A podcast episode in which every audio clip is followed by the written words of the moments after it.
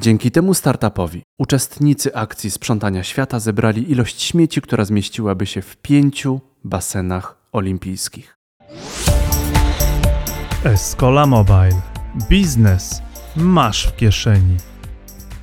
Planet Heroes to ekologiczna platforma, której misją jest posprzątanie naszej planety. To jest marketplace dla osób, którym na sercu leży dobro środowiska. Made in Poland. Możesz włączyć się do sprzątania planety i otrzymać wynagrodzenie, albo zostać patronem i opłacić sprzątanie świata w każdym jego zakątku. Planet Heroes łączy ekologię z technologią i budowaniem pozytywnych wzorców, dzięki którym chronimy środowisko. Jak budować wiarygodność modelu biznesowego startupu, aby potem rozmawiać z największymi tego świata? Czy firmie z Polski łatwiej rozmawiać jest z potencjalnymi sponsorami wielkich akcji sprzątania?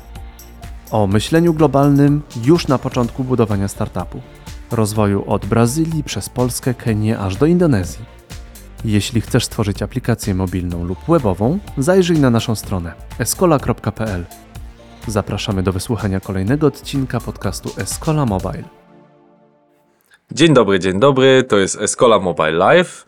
Słuchajcie, Przemek to jest naprawdę specjalny gość, dlatego że jest to współzałożyciel Escoli. E, razem odkupiliśmy od Rafała Załuskiego Escolę w 2000, zakładaliśmy Escola SA w 2017 roku e, i współpracowaliśmy dzielnie przez e, gdzieś przeszło rok, kiedy Przemek wpadł na naprawdę genialny pomysł, żeby zadbać o środowisko, o krajobraz, o to, jak wygląda nasz świat. O coś naprawdę dużego. I tak powstało Planet Heroes. Przemku, opowiedz o tym, jak się zaczęło Planet Heroes. Planet Heroes ma takie dość, że tak powiem, prawie że hollywoodzkie początki, e, bo tak, tak jak wspomniałeś, e, ja faktycznie przez wiele lat pracowałem w bankowości inwestycyjnej. Później razem z Krzyśkiem założyliśmy Eskolę. Nawet pamiętam, jak w, w Twojej kawalerce na Mokotowie siedzieliśmy wieczorem i wymyślaliśmy nazwę i logo. Ja później, dawno, dawno temu, mój przyjaciel Adam Falkowski, który jest wspólnikiem w Planet Heroes, zaprosił mnie, żebym e, razem z nim wpadł do jego domu na Marianowie, żeśmy pojechali pick-upem pozbierać śmieci e, w lesie, że jest ich strasznie dużo przy drodze. No i tak się przejechaliśmy z, z browarami w ręku, po, po, po paru godzinach wróciliśmy z pełnym po prostu pick-upem śmieci wyciągniętych z lasu. E, przyjechaliśmy do domu, gdzie, czekały, gdzie czekały żony i dzieci, no i nagle okazało się, że jesteśmy bohaterami. No i to całe wydarzenie było niezwykle przyjemnym, powiedzmy, spędzeniem e, weekendu. Ja jestem estetą, więc, więc mnie taki problem estetycznego zaśmiecenia zawsze strasznie irytował, a stwierdziłem, że rozwiązanie tego problemu jest niezwykle proste, no o ile się go spróbuje.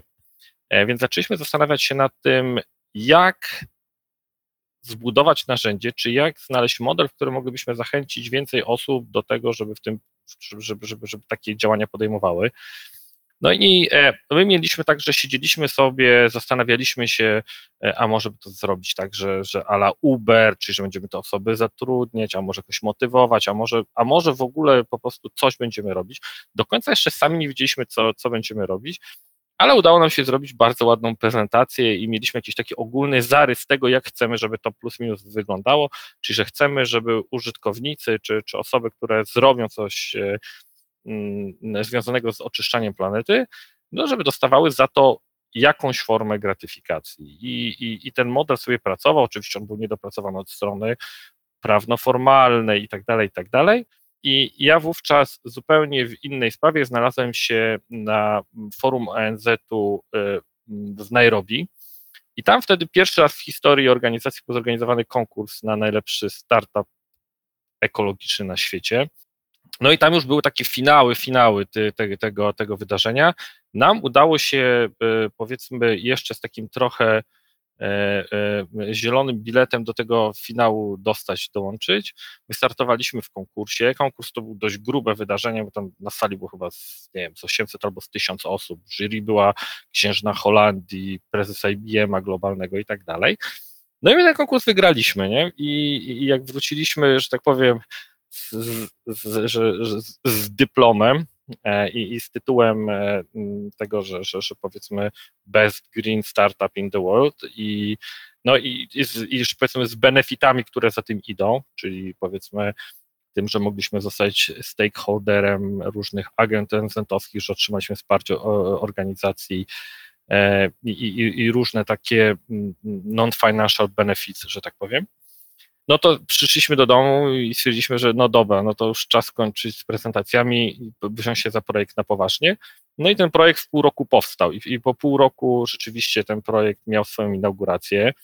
E, I on miał znowu swoją inaugurację w dość ciekawym modelu, no bo skoro wygraliśmy e, ten konkurs, no to organizacja chciała się pochwalić, że, że bardzo mocno wkłada nogę w buty e, świata startupowego. I na inauguracji projektu zaproszono nas na forum ONZ-u do Australii, do Canberry, bo tam wówczas odbywało się, się zgromadzenie. No i oficjalnie na jednym z paneli mieliśmy inauguracyjne, że tak powiem, start platformy, która wystartowała z końcem grudnia 2020 roku no i de facto 2021 roku. No i od tego momentu zaczęliśmy właśnie motywować i, i zachęcać osoby do tego, żeby, żeby chodziły, sprzątały, robiły fajne rzeczy i dostawały za to e, wsparcie finansowe. Czyli doprecyzowując, dwie ważne lekcje dla startupowców. Da się wygrać e, wielki światowy konkurs dla startupów, wiążący się ze sporymi benefitami i takimi e, pozafinansowymi, wiążącymi się ze wsparciem, jak i bardzo prestiżowe, mając po prostu dobrą prezentację, dobry pitch, dobry PowerPoint. Znaczy, dobry to mieliśmy pomysł, wiesz, bo, bo to jest tak, że faktycznie w tym konkursie było bardzo dużo fajnych pomysłów, ale one wszystkie były takie lokalne, nie? Że, że, że, że tu, tu rozwiążemy problem taki, tu rozwiążemy problem inny, a e, my po prostu z założenia od samego początku tego pomysłu chcieliśmy, żeby to był produkt globalny, żeby, mm, żeby nie było żadnej, żeby, żeby powiedzmy, żeby po zrobieniu MVP, e, żebyśmy mogli z tym wyjść z tym produktem na cały rynek, no bo, no bo produkt też jest dość niszowy, tak? No powiedzmy, jakbyśmy chcieli współpracować tylko z osobami, które sprzątają w Polsce, no to nie wiem, czy byśmy uzyskali taką skalę, żeby, żeby ona powiedzmy całemu zespołowi dała pożyć.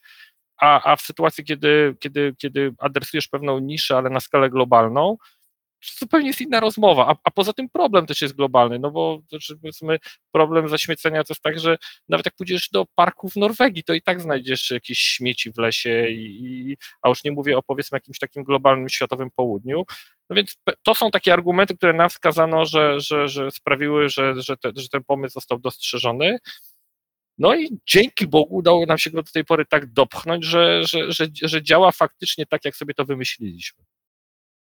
No właśnie, to jest, to jest chyba seto, co nie dotyczy wszystkich startupów, żeby od razu myśleć e, globalnie, bo e, o ile problem zaśmiecenia lasów w Polsce jest ogromny i, i, mam nadzieję, ale to, to jest moja głęboka nadzieja, nie wiem czy potwierdzona w faktach, że jednak ludzie już trochę mniej wynoszą do lasu. Jest, są te przoki, gdzie można za darmo wynosić i rośnie ta świadomość, że kurczę, nie wywalaj tych śmieci w lesie, więc jeżeli ktoś nas słucha, kto by to rozważał, to błagam, możecie to zrobić za darmo. Ale jednak y, no, w krajach, y, jak to nazwałeś, południa, chociaż dotyczy to nie tylko południa, to y, no tam ktoś wypija butelkę wody, tak, czy coli i wyrzucają nieraz do oceanu, bo jeszcze nie ma tej świadomości. I, i Ale to właśnie, to, to, to, to, to nie jest zła wola, tak? Moje doświadczenie to jest tak, że jeżeli mówimy na przykład o zaśmieceniu lasów w Polsce, no to jest tak, że mamy bardzo dużo takiego zaśmiecenia historycznego, czyli że powiedzmy, jeżeli mhm. nasi heroesi organizują akcje sprzątania, to z reguły wyciągają śmieci z lat 90., tak? No, no właśnie. Oczywiście mhm. to, to, to, jest tak, że wszystkie dziury systemowe, czy jakieś takie, takie, takie zachwiania, zmiany systemu w, w odbiorze odpadu sprawiają, że, te, że, że, że później mamy wielkie, że powiem, wielki problem do nadgonienia czy, czy, czy, czy naprawienia. I jak powiedzmy, jeżeli teraz odpukać, mam nadzieję, że to się nie stanie, e, zaczęto by kombinować przy systemie i powiedzmy byłby problem z odbiorem gabarytów, to daje sobie rękę uciąć, że połowa tych gabarytów by skończyła w lasach, nie? Więc, e, więc, więc ponieważ ten system u nas w miarę działa, no to no, no to tego problemu nie ma. Nie? To w sensie to, to my, my, wyciągamy, że powiedzmy takie domowe, historyczne śmieci z lat 90., no ale mamy problem zaśmiecenia z branżą remontowo-budowlaną, nie? bo to jest tak, że e, mm, ta branża rzeczywiście jeszcze jest niereformowalna, jeszcze jest niekontrolowana, no i w sytuacji, kiedy czynnikiem jest cena, no to, no to, no tak się chcemy obniżyć, a wywóz śmieci budowlanych jest bardzo drogi, teraz chyba kontener kosztuje około tysiaka, nie? No to jak wywieziesz trzy kontenery, no to już łatwo policzyć, jaką mała firma remontowa może sobie mieć uzysk i z tym jest problem, nie? Więc ta branża jakby była w Polsce podregulowana, to by było super, a jeżeli chodzi o, o kraje południa, to ja mam takie doświadczenie, że mm, miałem taką kiedyś akcję, jedną z pierwszych, którą prowadziliśmy na Zanzibarze, gdzie dzieci sprzątały całe, całe miasteczko i my tam prowadziliśmy dla nich zajęcia edukacyjne. No i to nie było tak, że te dzieci, wiesz, rodziny, czy w ogóle wszyscy mieszkańcy wychodzili, wyrzucali śmieci pod krzak, bo mówią, a na złość mamy odmrożę sobie uszy i bach, śmieci pod drzewo, nie? po prostu im nikt nie powiedział, że można z tym coś zrobić mądrzejszego, nie? I e, kiedy my poprowadziliśmy z nimi zajęcia, kiedy oni wyszli, a tam było tysiąc dzieciaków i te wszystkie dzieciaki po prostu spędziły cały dzień na to, żeby te śmieci posprzątać, no to się zaczęła taka rozkminia, e, że no może faktycznie to trzeba coś z tym zrobić i może to wyrzucić do kosza, może gdzieś spakować i odwieźć i w, w ogóle zaczęła się dyskusja i myślenie na ten temat, więc, więc to często jest tak, że w tych krajach biedniejszych e, to, to, to, to, nie ma złej woli, tu po prostu jest brak edukacji, nie? No więc y, to, co my robimy, to jest trochę tak, że e, edukujemy i mówimy, że learning by doing, nie? czyli że w sensie ja mam taką teorię i zachęcam każdego i mogę się o stówę założyć z każdym, kto stuwa słucha tego podcastu, że jak raz pójdzie na spacer i wróci z workiem śmieci, to nigdy więcej papierka nie wyrzuci. Tak? Bo po pierwsze to daje dużą frajdę, a po, dru a po drugie jeszcze w ogóle taki element, który jest dość psychologicznie ciekawy, że jak raz wrócisz z workiem śmieci, później pójdziesz na spacer, to każdy śmieć będzie denerwował, że uff, szkoda gadać. Tak, obserwuję w ogóle taki trend, też część osób y, Escola Mobile słucha słucha na YouTubie, ja to widzę, obserwuję, oglądając różne filmy przyro przyrodnicze i też podróżnicze, które śledzę, choćby szybkie podróże, gdzie widzę, że ci blogerzy dają świetny przykład, że właśnie idą gdzieś po jakimś szlaku górskim, bach, jest śmieć, podnoszą, po prostu zbierają, zbierają, zbierają. To są małe rzeczy, nie? I ja też kiedyś też zrobiłem taki eksperyment w Tatrach.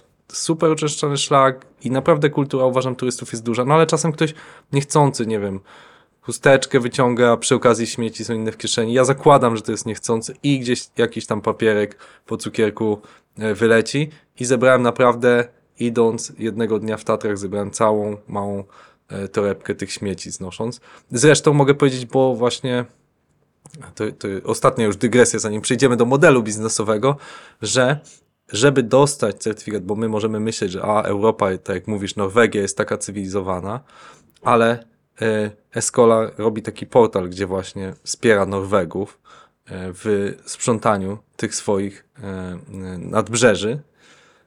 I to jest, i, i to występuje wszędzie, a zarazem zdarzyło mi się wchodzić na Kilimandżaro przez tydzień i nie zobaczyłem tam jednego śmiecia, bo żeby otrzymać certyfikat bycia przewodnikiem na Kilimandżaro, trzeba zebrać śmieci. I oni konkurują ze sobą, trzeba po prostu znaleźć jakieś śmieci, jest to bardzo problematyczne, przez to potem dla turysty. Także to wcale nie jest y, tak geograficznie oczywiste. Ale teraz muszę przejść już do tego, żebyś opowiedział trochę, y, już żebyśmy nie gadali o śmieciach, tylko właśnie trochę o tym, y, od czego się zaczęło i jaki model biznesowy zbudowałeś, tak? Bo to jednak jest firma, tak? To nie jest fundacja, to nie jest mhm. jakiś projekt, inicjatywa, to jest realnie firma. Jak to, jak to działa?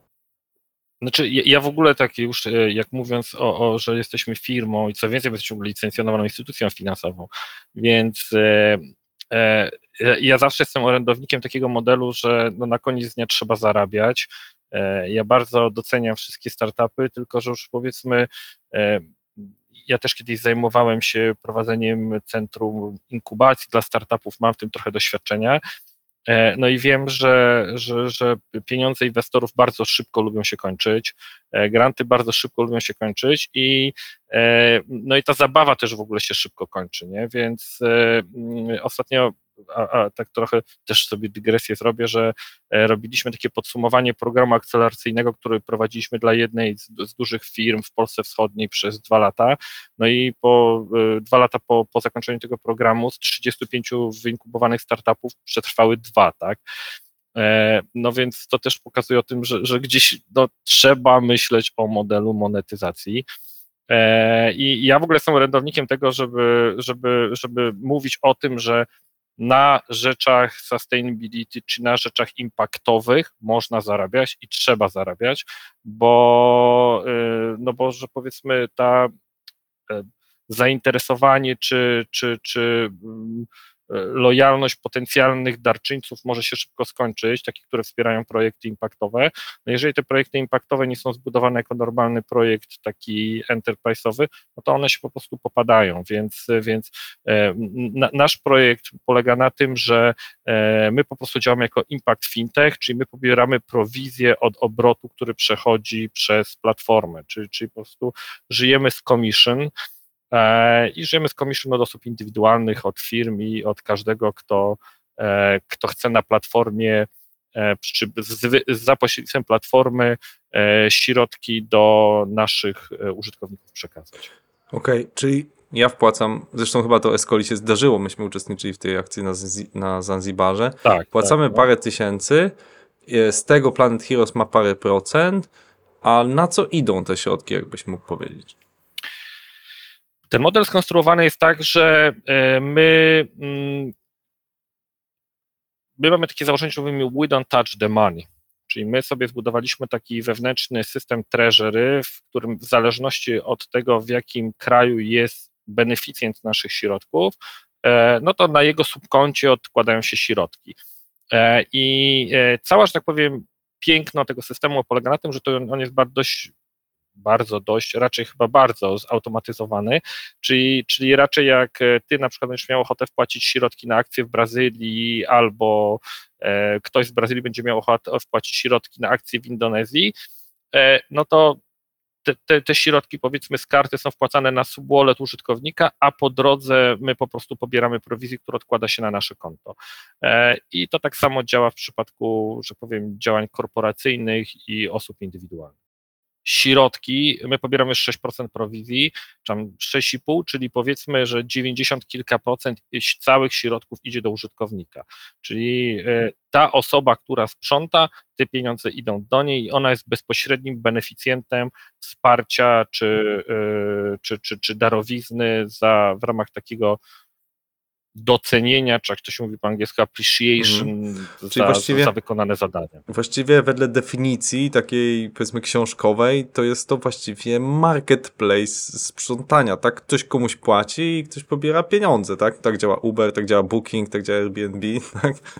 Tak, i, i, i wiesz co, i to jest tak, że y, my często komunikujemy, że jesteśmy marketplacem, znaczy, że w sensie mamy znamiona marketplace'u, dlatego że y, ważna taka rzecz w zrozumieniu tego projektu i tej platformy jest taka, że my nie jesteśmy konkurencją dla nikogo. My, my sami nie mamy aspiracji do tego, żeby chodzić, sprzątać. Wiecie, na zespole jest 10-12 osób, czyli no niewiele byśmy sprzątnęli, ale dając narzędzie i motywując innych, możemy sprawić, że tysiąc osób wychodzą sprzątać. Więc My nie jesteśmy konkurencją dla organizacji i osób, które sprzątają, ba, co więcej, my zachęcamy te organizacje i, i, i wszystkie, powiedzmy, jakieś takie stowarzyszone grupy, żeby one korzystały z platformy jako narzędzia do crowdsourcingu, czyli e, My skupiamy wszystkie inicjatywy proekologiczne, poza osobami indywidualnymi oczywiście, e, w jednym miejscu i dajemy im możliwość uzyskania wsparcia od powiedzmy organizacji i osób, które są też w miarę skupione czy, czy, czy sfokusowane na tym, żeby takie inicjatywy wspierać. Czyli trochę taki też mi to przypomina model zbliżony do Patronite, tak? Czyli, że jakby jest taki crowdsourcing, tak jak mówisz, ileś osób się zrzuca. Natomiast hmm, ta historia, którą opowiadasz, tak jakby przychodzą na myśl, że to głównie ludzie, z, właśnie zrzutki, jak coś indywidualni ludzie, jakby na ile twój model w tej chwili jest oparty o to business to customer, a na ile jakby to, to biznesy wpłacają, no bo nie oszukujmy się, te wielkie korporacje, nie wiem, rzędu Procter Gamble, czy jakieś tam inne Coca-Cola, to wydaje mi się, że one wiedzą, ile śmiecą i strasznie dużo się mówi, że one no, wpłacają na te różne organizacje, chociaż i tak jest to promil tego, co tam śmiecą, więc jak to mhm. działa u Ciebie? No więc w założeniu było tak, że jeżeli jak, jak, jak my to rysowaliśmy, ten cały projekt, to, to wychodziliśmy z założenia, że będziemy mieli tylko klientów, czy głównie będziemy mieli klientów B2, e, znaczy C2C, czyli że osoby indywidualne będą wpłacały na, mm, e, dla, dla, e, dla, dla osób, które sprzątają, czy powiedzmy organizacji, stowarzyszeń, fundacji. Ale e, no, te, te projekty, tak jak wspomniałeś w Patronite, ja też powiedzmy się dość dobrze znam z kolegami, którzy założyli Patronite'a, e, e, serdecznie pozdrawiam ich, bo, bo są super osobami, bardzo chętnie dzielą się wiedzą i bardzo nam pomogli przy tym projekcie, e, mm, dzieląc się swoimi doświadczeniami. E, No, no i przychodzi taki moment graniczny, że w przypadku takich projektów jak Patronite czy Clan Heroes trzeba zbudować taką bazę krytyczną e, znajomości projektu i użytkowników, czy innymi słowy takiego brand, awa- e, takiego brand awareness czy, czy, czy brand liftu, że, że ta marka jest po- potocznie uznawana za wiarygodną i wtedy osoby coraz chętniej wpłacają. My założyliśmy, że, mieliśmy, że będziemy mieli dużo szybszy wzrost użytkowników indywidualnych, a e, gdzieś w naszym modelu biznesowym nie bardzo zakładaliśmy współpracę z firmami, no bo nie wiedzieliśmy za bardzo, na jakich warunkach te firmy miałyby współpracować. No i tu miłe zaskoczenie, firmy same do nas przyszły e, i same powiedziały, że ten projekt jest super i chciałyby w tym projekcie uczestniczyć i, i współpracować.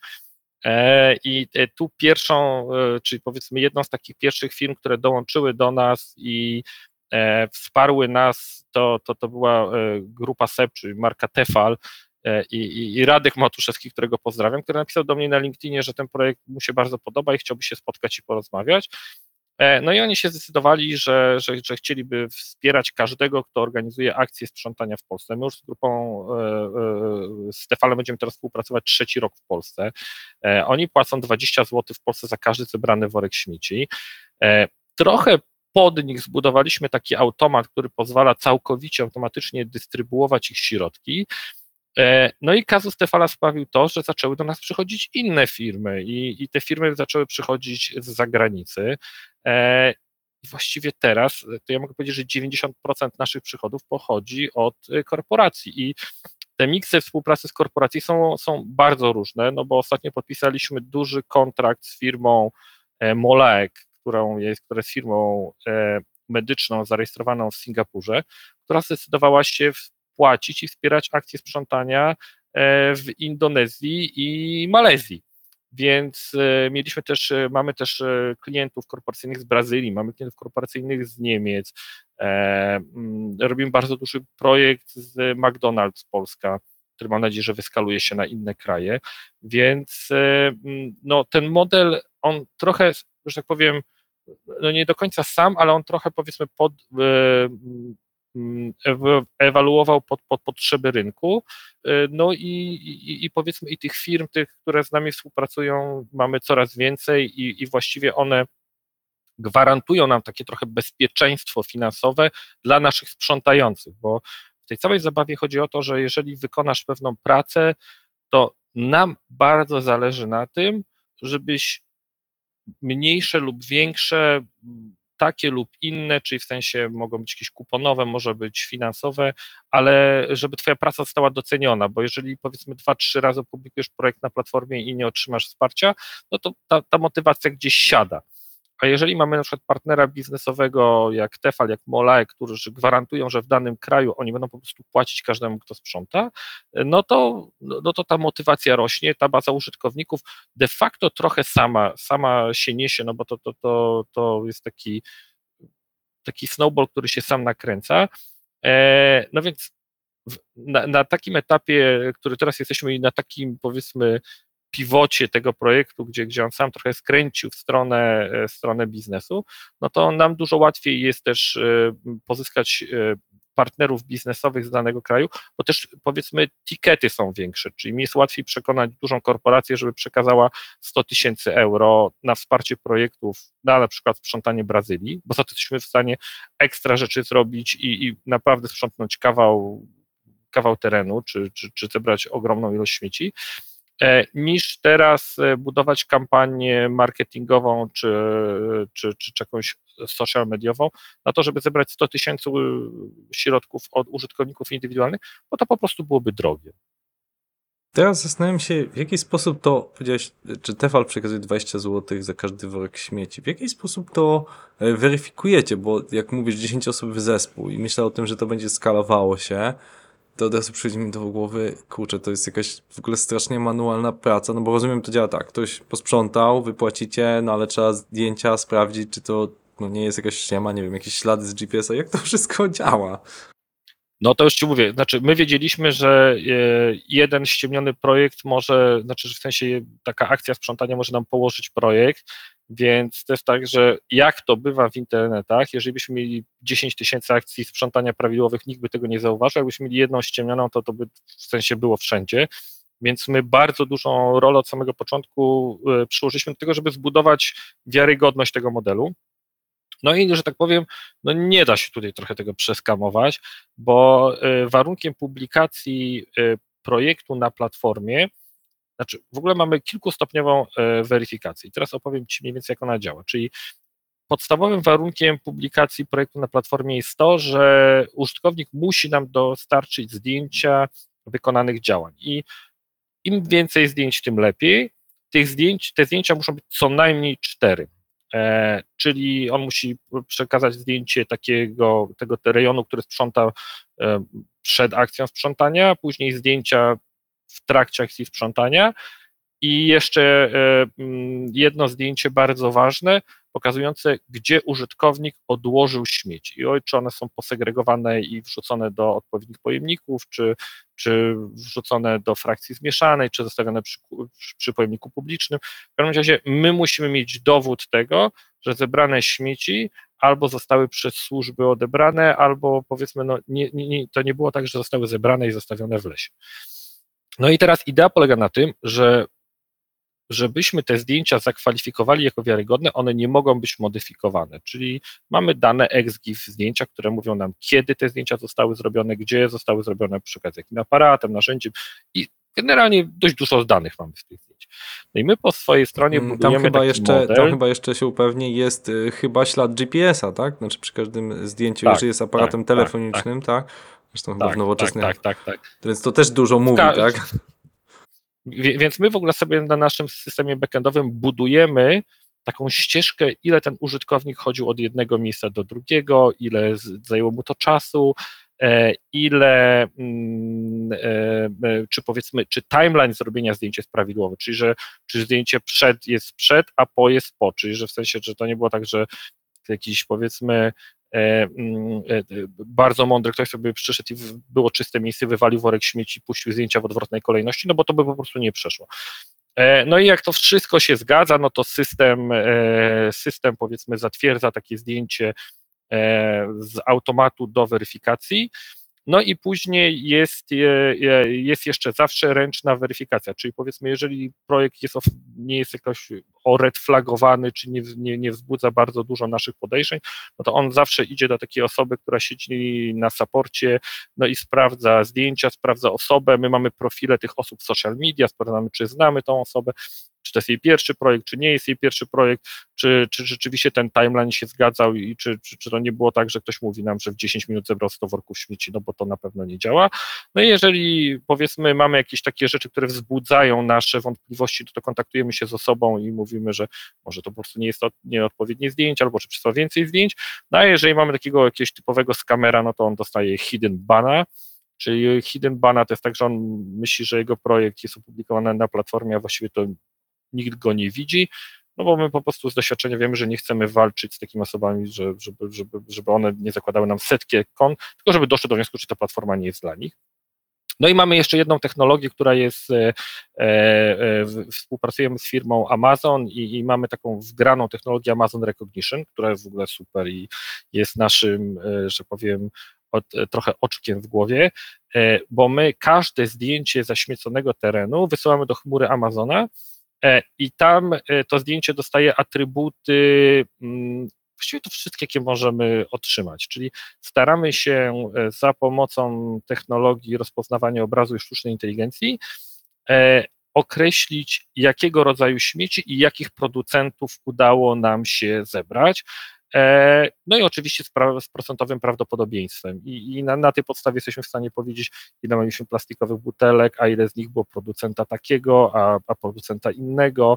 E, No i dzięki tej technologii i temu, e, mm, że powiedzmy użytkownicy robią nam zdjęcia też po akcji odkładania odpadów, udaje nam się z dość dużą dokładnością odpady mierzyć.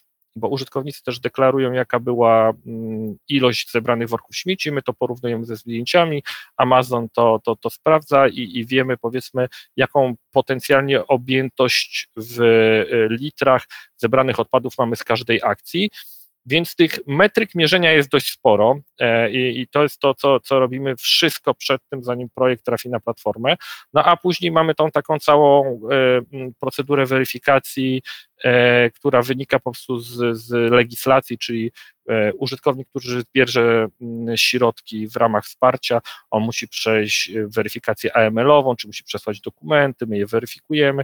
Także powiedzmy, y, tutaj są za małe etykiety, za dużo danych mamy o użytkowniku i za dużo pracy to wymaga, żeby, żeby, żeby, żeby potencjalne skamy się trafiły. E, na, na chwilę obecną mamy chyba około 5 tysięcy projektów, plus minus udało nam się zrobić na platformie. Mm, I wydaje mi się, że może ze dwa razy mieliśmy jakieś próby takiego y, kręcenia. Więc, mhm. więc skala to jest w ogóle marginalna. No tak, ale tak jak mówisz, ja jakby, jeżeli stoją za tym, nie wiem, firmy, korporacje i wyszłoby tak, że ktoś tam nie, nie działał prawidłowo i byłaby z tym pokojarzona duża firma, no to dla nich to jest największy cios wizerunkowy, tak? Że płacą no tak, na coś, dlatego, co jest dlatego, nieprawdziwe. Nie? Tak, dlatego no, nam bardzo zależało na tym, żeby, żeby, żeby, żeby wiarygodność projektów sprawdzać na każdym właściwie możliwym etapie. A poza tym no, jeszcze dodam, że my dużo tych naszych użytkowników znamy, wiesz, my mamy zespół wsparcia, który się kontaktuje, rozwiązuje problemy, więc, e, no więc dużą częścią tych użytkowników my się po prostu znamy. Okej, okay, czyli technologia powiązana z człowiekiem, tak, ze zwy, zwyczajną obsługą tego. To jest bardzo ciekawe. Nie zapominajmy o tym, że poza artificial intelligence przydaje się też human intelligence. E, faktycznie.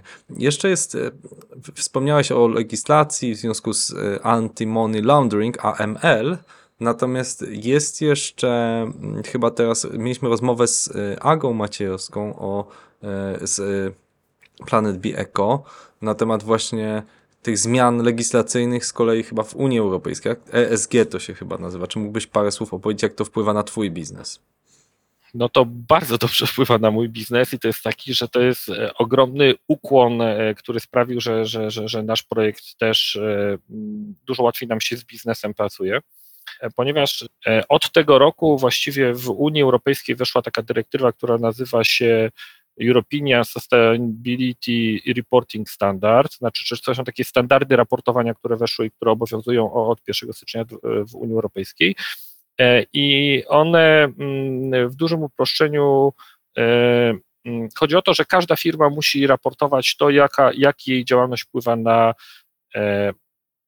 właściwie to nie na tylko na środowisko, tylko na taki zrównoważony rozwój, on jest bardzo szeroko rozumiany.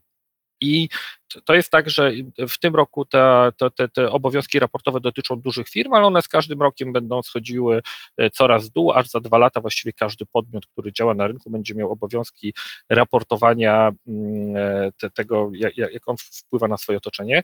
E, I co ważne, to jest tak, że te obowiązki są trochę takie narastające, czyli najpierw mówimy tak, najpierw uczymy się raportować, później, znaczy uczymy się mierzyć, tak, czyli żebyśmy my wiedzieli, jak nasza firma wpływa na, na, na, e, na, na, na otoczenie. Później zastanawiamy się, jak e, co, co my możemy z tym zrobić, a później staramy się to redukować i, i ten, ten, ten nasz wpływ zmniejszać.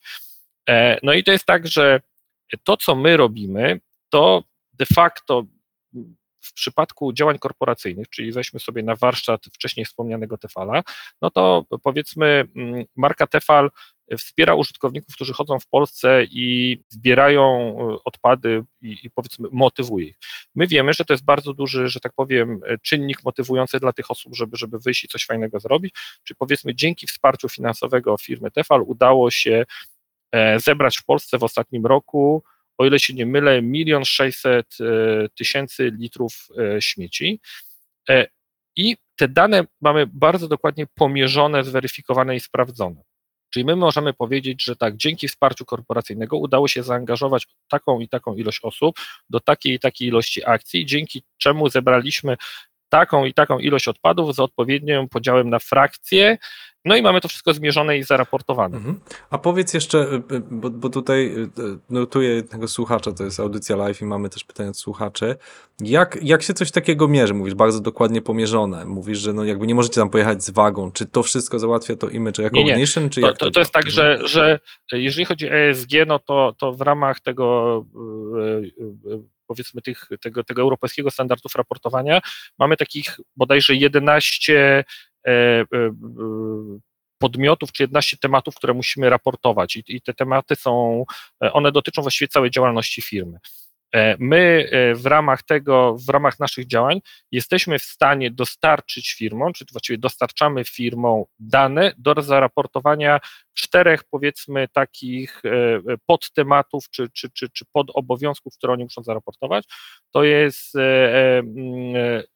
ten European Sustainability Reporting Standard E1, E2, S3, S4, czyli my raportujemy to, co dotyczy ochrony środowiska, interakcji z otoczeniem, interakcji z użytkownikami, no i, i, i my powiedzmy dostarczamy dane, które w ramach tych wymogów firmy mogą zaraportować jako, jako swoje działania, bo, bo całe, że tak powiem, mierzenie ESG, no to będzie bardziej temat do Agnieszki Maciejewskiej i plan Bieko, no bo, no bo to, to teraz powstało bardzo dużo właśnie firm i podmiotów, które wchodzą do firmy i mówią, dajcie nam dane, czyli my się wpinamy do waszych systemów, a my wam powiemy, jak, jak, te, jak takie, e, jak ESG raportować prawidłowo.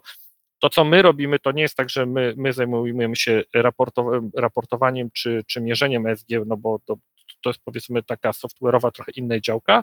My możemy, my mówimy firmom tak, że współpracując z nami jesteście krok do przodu, tak? Czyli współpracując z, z nami e, nie tylko mówicie, że mierzycie ESG, ale że też jesteście w stanie e, podjąć pewne działania, które redukują wasz negatywny wpływ na środowisko poprzez takie i takie działania. Chciałem jeszcze przejść y, trochę do tej części międzynarodowej, bo wydaje mi się, że to jest szczególnie ciekawe w Planet Heroes, że to od dnia pierwszego było zaplanowane jako coś globalne działanie, jednak czymś, co jest bardzo lokalnie, tak. Y, każdy ma obszar, swoje problemy. Jestem ciekaw, jakie jest podejście, bo miałeś okazję spotkać się naprawdę z, no, z szychami tego świata, tak, występować w ONZ-cie. Jakie jest podejście takich firm technologicznych do tego tematu? Co wystąpienie Apple'u, nowe te iPhony, tutaj zredukowali ładowarki, super, jest bardziej ekologicznie. Ktoś tam jeszcze coś zredukował, wszyscy są tacy super eko. Ale czy oni na przykład taką małą firmę, jaką jest Planet Heroes Polski, jest w stanie, nie wiem, globalna korporacja wspierać? No, nie jest łatwo. i mm, na, na, pewno takim e, czynnikiem, który jest trudny dla nas, i tu myślę, że wiele osób teraz zrobi wielkie oczy i, i się strasznie oburzy, ale de facto jest trochę, trochę problem dla nas jest to, że my jesteśmy z Polski. Wszystkie projekty, które odnoszą największy sukces, e, mają to do siebie, że są z krajów anglosaskich, no bo po prostu działają E, działają powiedzmy w jakiejś takiej legislacji, która jest bardziej znana inwestorom czy, czy, czy, czy firmom, bardziej e, już jest przećwiczona, jest dużo większe zaufanie i, i tak dalej. My, będąc z Polski, trochę spotykaliśmy się ze ścianą często, E, w rozmowie na przykład z dużymi podmiotami ze Stanów, no bo, no bo na przykład firmy boją się wiarygodności, boją się tego, e, ale na przykład mówią, u was jest bardzo dziwne prawo podatkowe, a u was jest zmienna legislacja. No i to tak trochę, to, to, trochę, trochę do, do pewnego stopnia nas hamowało. No ale, że tak powiem, robiąc swoje i będąc dość zawziętym, no udało nam się dość sporo y, do, do, do podmiotów y, mm, czy, czy firm nakłonić do współpracy y, głównie za sprawą chyba wiarygodności, tego, że, że jesteśmy w stanie pokazać bardzo mierzalne dane. Bo my jednak działamy w takim modelu, że, że jeżeli firmy chcą jakieś projekty wspierać w modelu mm, CSR-owym czy ESG, no to mało danych do nich wraca. A, a, a, u nas jest trochę tak, że jeżeli firma współpracuje z nami, no to na koniec miesiąca ona dostaje po prostu raport, kiedy my mówimy, że droga firmo, e, dzięki współpracy w tym miesiącu e, udało nam się wesprzeć taką i taką ilość projektów e, no i pełne metryki dostają do tych projektów, już nie wchodząc w szczegóły, powiedzmy, od, w zależności od tego, gdzie, gdzie te firmy działają. No i, i dla nas też jest tak, że po prostu im, każda duża firma czy każdy pozyskany klient buduje nam referencję i dzięki tej referencji jest nam w stanie, jesteśmy w stanie pozyskać kolejnego klienta. No i tak, tak powoli sobie, tak, tak powoli sobie działamy. Prawda też jest taka, że my do tego roku nie mieliśmy żadnej sprzedaży, czyli że ani nie mieliśmy żadnego. Znaczy do tego roku, czyli y, do roku 22, tak? do, do, do, do końca roku 2022, czyli właściwie od początku 2023 będziemy próbowali e, coś sprzedawać, a raczej to było tak, że, że, że, że, że, te, że, że te same, same do was przychodziły, nas, tak? Albo przychodziły z polecenia, albo gdzieś na jakichś konferencjach się spotykaliśmy i one stwierdzały, że ten projekt jest dla nich fajny i chciałby być jego częścią. E, to, to jest po prostu bardzo wdzięczny. To też tak? jest element budowania marki. Jak słucham ciebie, to mówisz, że te konferencje, oczywiście one były takie często światowe, e, o dużym impakcie, tak? To pomogły ci pozyskać czy tego Amazona, e, czy, czy, czy innych grantodawców, tak? Żeby, żeby coś zrobić. No, ja mam też takie duże szczęście, że bardzo fajne osoby spotykałem do tej pory na swojej drodze i nawet jeżeli spotykaliśmy firmy z Polski, E, i, i zaczęliśmy współpracę z firmami z Polski, no to, że tak powiem, e, DNA tego projektu i globalność tego projektu jest taka, że jeżeli współpracujemy nawet z lokalnym oddziałem korporacji w Polsce, to nagle wszyscy widzą szansę w tym, żeby, żeby pójść z tym wyżej, żeby, żeby, żeby, żeby zrobić coś na skalę globalną. Na przykład taki case mieliśmy mm, e, z Facebookiem i z Metą i z Oskarem, którego serdecznie pozdrawiam. E, no bo, no bo zaczęliśmy gdzieś powiedzmy działać od projektu lokalnego, no ale okazało się, że, że, że ten projekt e, i to, że my działamy na całym świecie, na tyle fajnie się wpisuje w możliwości firmy, że przyszliśmy do współpracy i, i projektów globalnych. Mhm. A opowiedz, jak to, jak to działa, jak się nawiązuje kontakt z globalną firmą Meta, tak? Znaną z Facebooka. Z globalną firmą Meta nawiązuje się kontakt tak, że trzeba mieć e, że trzeba mieć trochę szczęścia i spotkać odpowiednie osoby i poznać odpowiednie osoby, które, które są po prostu. E, I, i na, co, na co, w czym oni wam wsparli, w jaki sposób? Tak, jakbyś mógł uchylić rąbka tajemnicy, nie wiem, jakie tam masz NDA, ale co tam wyprzedzając trochę, czy powiedzmy odpowiadając trochę inaczej na twoje pytanie, współpraca z firmami mniej więcej często działa tak, że z dużymi firmami, że albo spotkasz osobę, która rozumie to, co ty robisz i, i widzisz, że rozmowa się klei, albo się nie klei, tak? I to jest tak, że, że to jest pierwsza minuta i wiesz, czy, że, że albo coś z tego będzie, albo nie. No i, i, i, i ja mam takie szczęście, że często spotykam osoby, które rozumieją, dlaczego my w ogóle ten projekt zrobiliśmy i dlaczego nam zależy na tym, żeby, żeby co roku zbierać o 5 albo 10 milionów litrów śmieci więcej i że jakie my mamy ambicje, aspiracje i pomysły z tym projektem i tak było z Metą. E, z Metą zaczęli, zaczęliśmy współpracować e, w ramach takiego projektu Hero to Hero, gdzie, gdzie po wojnie w Ukrainie wykorzystaliśmy naszą platformę, żeby robić crowdsourcing dla osób z Ukrainy. E, no ale później powiedzmy poznaliśmy się, osoby z mety stwierdziły, że ten projekt jest, jest fajny, jest wiarygodny i, i że my też robimy fajne rzeczy i, że tak powiem, przenieśliśmy się na współpracę E, odnośnie akcji sprzątania. E, no i e, dostaliśmy grant taki kuponowy od firmy, który pozwala nam budować kampanie brand liftowe i w, na, na, takich rynkach, które są dla nas najważniejsze i na które wchodzimy. No i teraz na przykład razem z grupą Meta będziemy uruchamiać taki projekt Data Science, gdzie będziemy badać pewne zachowania użytkowników w e, Indonezji, Polsce i Brazylii, bo to są takie najważniejsze dla nas rynki. Niesamowite. A powiedz, powiedziałeś 10-12 osobowy zespół, to wszystko robi, o czym mówisz. E, wyzwania są międzynarodowe, tak? Gdzieś tu mówisz współpraca w Singapurze, teraz projekt w Brazylii. Czy to wszystko jest jakby ogarniane, zarządzane z Polski, czy masz jakichś lokalnych przedstawicieli, którzy tam z tymi. No bo to chyba nie może być tak, że ty wszędzie latasz, bo to było nieekologiczne, prawda? Dużo, dużo latami, to było najwięcej w roku chyba 2020, no ale jestem e, ojcem szczęśliwej rodziny i mam małe dzieci i gdzieś e, dostałem taki komunikat stop. E, I, mm, no i, i to, to jest tak, że no, jeżeli chodzi już taką o historię naszego projektu, no to, no to my powiedzmy pierwsze lata, czy jak startowaliśmy w 2020 roku z projektem, no to mieliśmy COVID, e, później 2021 rok był dla nas takim rokiem e, takiego lokalnego właściwie MVP, kiedy my sprawdzaliśmy model na rynku polskim. E, i właściwie de facto takim bardzo y, rokiem, który dużo zmienił z perspektywy projektów międzynarodowych, był, był zeszły rok, czyli rok 2022, kiedy nawiązaliśmy współpracę i weszliśmy na rynek brazylijski, indonezyjski i inne.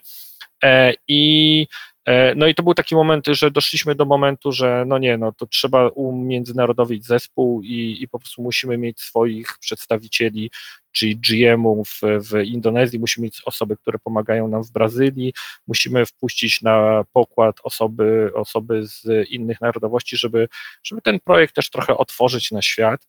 E, no i w tej chwili zespół już, już, już zaczynaliśmy zespołem typowo, że tak powiem, lokalnym. Teraz ten zespół jest dużo y, bardziej międzynarodowy. E, no o, o, właśnie jesteśmy na etapie, że szukamy osoby, która pomoże nam rozwinąć ten biznes w Indonezji, więc jeżeli ktoś ze słuchaczy ma taką osobę, e, takiego, jak to się mówi, magika, który, który potrafi wszystko i po, po, pomoże nam ten projekt w Indonezji rozwinąć, to zapraszam do kontaktu.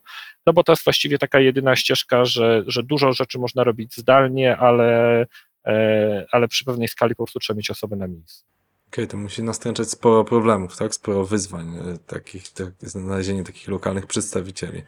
Ja bym to nazwał raczej opportunities, tak? Czyli w sensie, wiesz, no, to, to, to, to nie rozpatrujemy tego jako, jak, jako, jako problemy. Jeszcze jest jedna rzecz taka, że my po prostu w międzyczasie zbudowaliśmy sobie taką sieć ambasadorów, czyli mamy ambasadorów w kilkudziesięciu krajach, czyli to są osoby, które znają platformę, one... Czasami coś pewnie zrobiły, tak?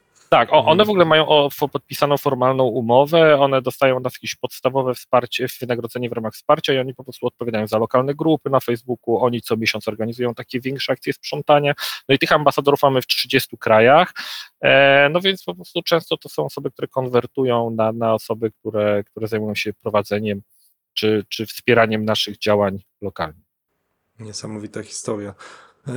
Mi się historia Planet Heroes strasznie podoba i wydaje mi się, że wielu founderów by mogła zainspirować. Więc może ciebie poproszę, jakbyś miał zostawić trzy porady, takie, które sprawiły, że ty z tej bankowości przez Escole Software House aż do startupu i do takiego e, fintechowo-proekologicznego, z czym byś e, zostawił osoby, które rozważają właśnie zbudowanie międzynarodowego startupu? No to wiecie, to, to, ja bym nie chciał tutaj truizmów, ani jakichś takich rzeczy, rzeczy, rzeczy, rzeczy oczywistych opowiadać. No, myślę, że i ty to przerabiałeś, i ja to przerabiałem, i, i na pewno jeszcze będziemy to wielokrotnie przerabiać. Najważniejsza jest konsekwencja. Nie? To jest tak, że każdy ma załamania, każdy ma te swoje wzloty i upadki i, i, powiedzmy górki motywacyjne i dołki motywacyjne, ale no, najważniejsze jest to, żeby po prostu mieć jakąś wizję, wiedzieć co, co, gdzie my chcemy być za rok, dwa, trzy, pięć, po prostu każdego dnia iść, robić swoje konsekwentnie, konsekwentnie cisnąć, tak żeby zawsze każdego dnia o krok bliżej od tego celu się znaleźć. E, no, ja też mam takie ogromne szczęście, że mam po prostu bardzo fajny zespół, bardzo fajnych wspólników i mm, no i robimy fajną rzecz. Nasz projekt jest wdzięczny, wiesz. No my teraz robiliśmy podsumowanie roku, mamy już kilkadziesiąt tysięcy użytkowników.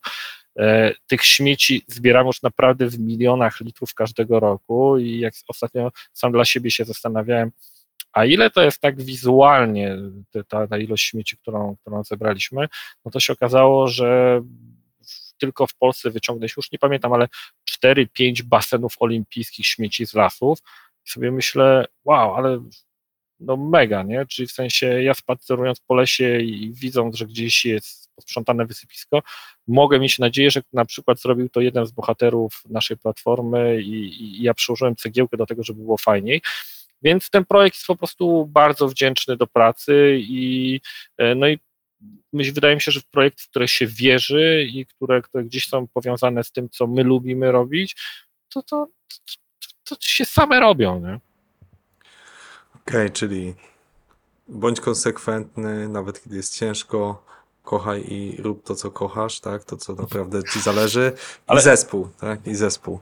Niby truizmy, No, ale- zespół to jest, to, to, to, to ja myślę, że to jest coś, do czego trzeba dojrzeć i, i ja pamiętam, że jak wpuściliśmy pierwszego inwestora, to, to, to, to właśnie e, to była taka duża lekcja, którą ja przy, przeżyłem, że tak powiem, e, współpracując z VC, e, z czego jestem bardzo zadowolony, bo znowu ja mam takie szczęście do spotykania fajnych ludzi w życiu i, i, i, i, inwestora, którego mamy na pokładzie, no to jest taki, którego ze świecą szukać, bo jest chyba no nie powiem, że jest bardziej zajarany na projekt niż ja, ale, ale po prostu no, no mamy naprawdę mega flow.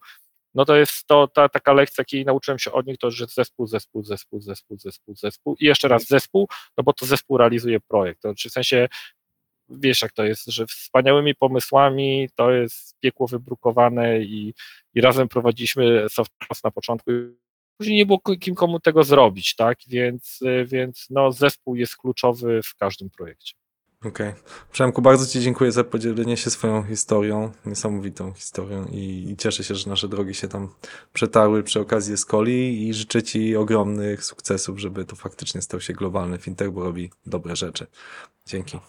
Dzięki, bardzo się postaramy, a ja jeszcze na koniec, jak, e, jak, jak mam e, taką możliwość, to zachęcam każdego ze słuchaczy, żeby, żeby, żeby powiedzmy w, przy najbliższym spacerze wziął woreczek, zebrał parę śmieci, wrzucił projekt na Planet Heroes, zarobił dwie dychy i zobaczy, jaka to jest w ogóle frajda. I że mimo, że, że te środki to są w ogóle jakieś takie pinaty e, dla, dla, dla powiedzmy potencjalnych odbiorców tego podcastu, to one dają niesamowitą frajdę i że wtedy dzień się zaczyna z bananem na ustach, więc zachęcam każdego e, do, do, do zrobienia e, jakiegoś projektu razem z nami.